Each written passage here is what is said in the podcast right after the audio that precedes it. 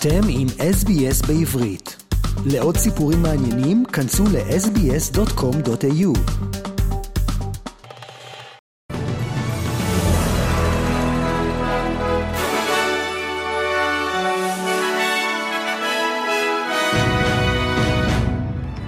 SBS והרי עדכון החדשות ליום ראשון, השלישי בדצמבר, ובכותרות. פקע אולטימטום שהציב צה"ל לחמאס כשלא התקבלה רשימה של חטופים נוספים. אחרי קריסת מתווה עסקת החטופים וחידוש הלחימה, חמאס מקשיח את רף תנאיו, והדובר של חמאס טוען שהאסירים הציוניים לא ישוחררו עד שכל האסירים הפלסטינים ישוחררו ולאחר הפסקת אש. והלחימה בצפון ישראל התחדשה עם ירי של חיזבאללה. דובר צה"ל עדכן כי מטוסי קרב של חיל האוויר תקפו מספר תשתיות טרור ששימשו את חיזבאללה בשטח לבנון. בצפון היום, מטוסי קרב של חיל האוויר תקפו מטרות של חיזבאללה בדרום לבנון. במהלך היום תקפנו בארטילריה למקומות בהם בוצע ירי רקטי למרחב הצפון. אנחנו במוכנות מאוד גבוהה בצפון, נמשיך להגיב לכל תקיפה או איום על מדינת ישראל.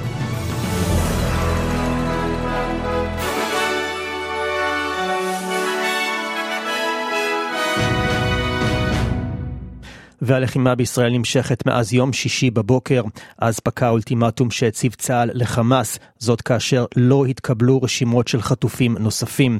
בצה"ל נמסר שחמאס ניסה להכניס לרשימה שהעבירה לישראל בסוף השבוע שמות של גופות וגברים חיים, אך ישראל סירבה. למרות עצירת המשא ומתן בקטר, לא ניתן להצהיר שהמתווה קרס סופית. אם חמאס יתעשת ויסכים בימים הקרובים לשחרר עשר נשים, ישראל תסכים לתת יום הפוגה נוסף.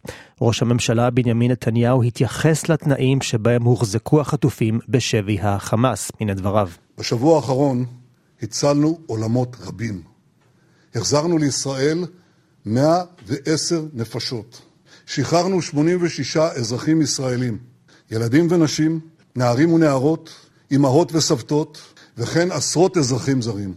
האומה כולה ורבים בעולם עקבו בנשימה עצורה אחרי כל שחרור ושחרור. דבריו של ראש הממשלה בנימין נתניהו.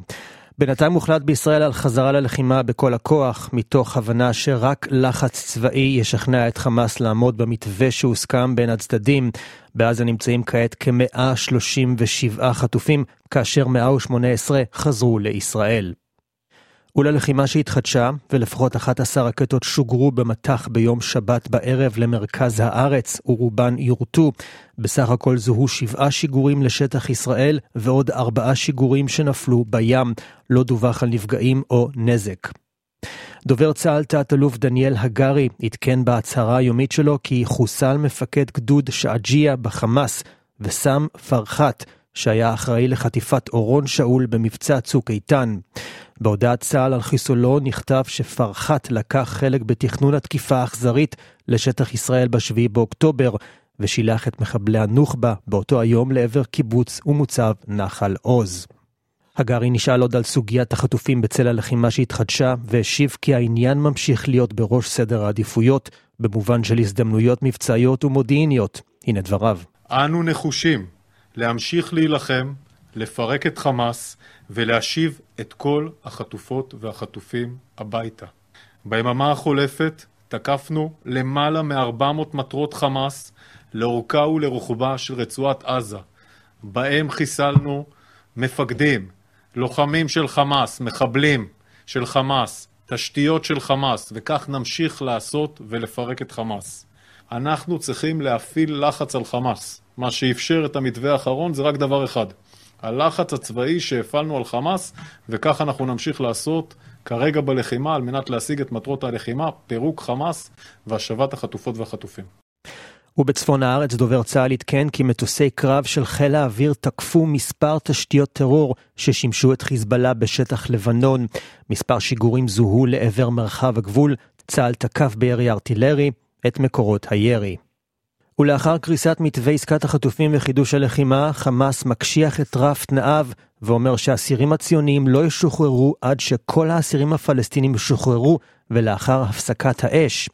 סאלח אל-ערורי, סגן ראש הלשכה המדינית של חמאס, התייחס ביום שבת לחידוש הלחימה בין ישראל לארגונו, כשאמר שאין כרגע משא ומתן בנוגע להפסקת אש. אין חילופי שבויים עד תום המלחמה והפסקת הירי. עוד הוא הוסיף כי ההתנגדות ערוכה לכל תרחישי הצבא הישראלי, בין אם מלחמות יבשתיות, אוויריות או אחרות.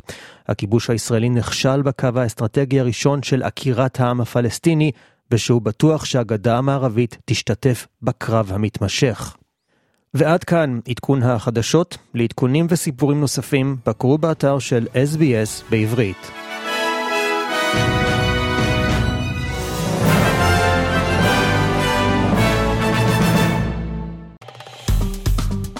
עקבו אחרינו והפיצו אותנו דרך דף הפייסבוק שלנו.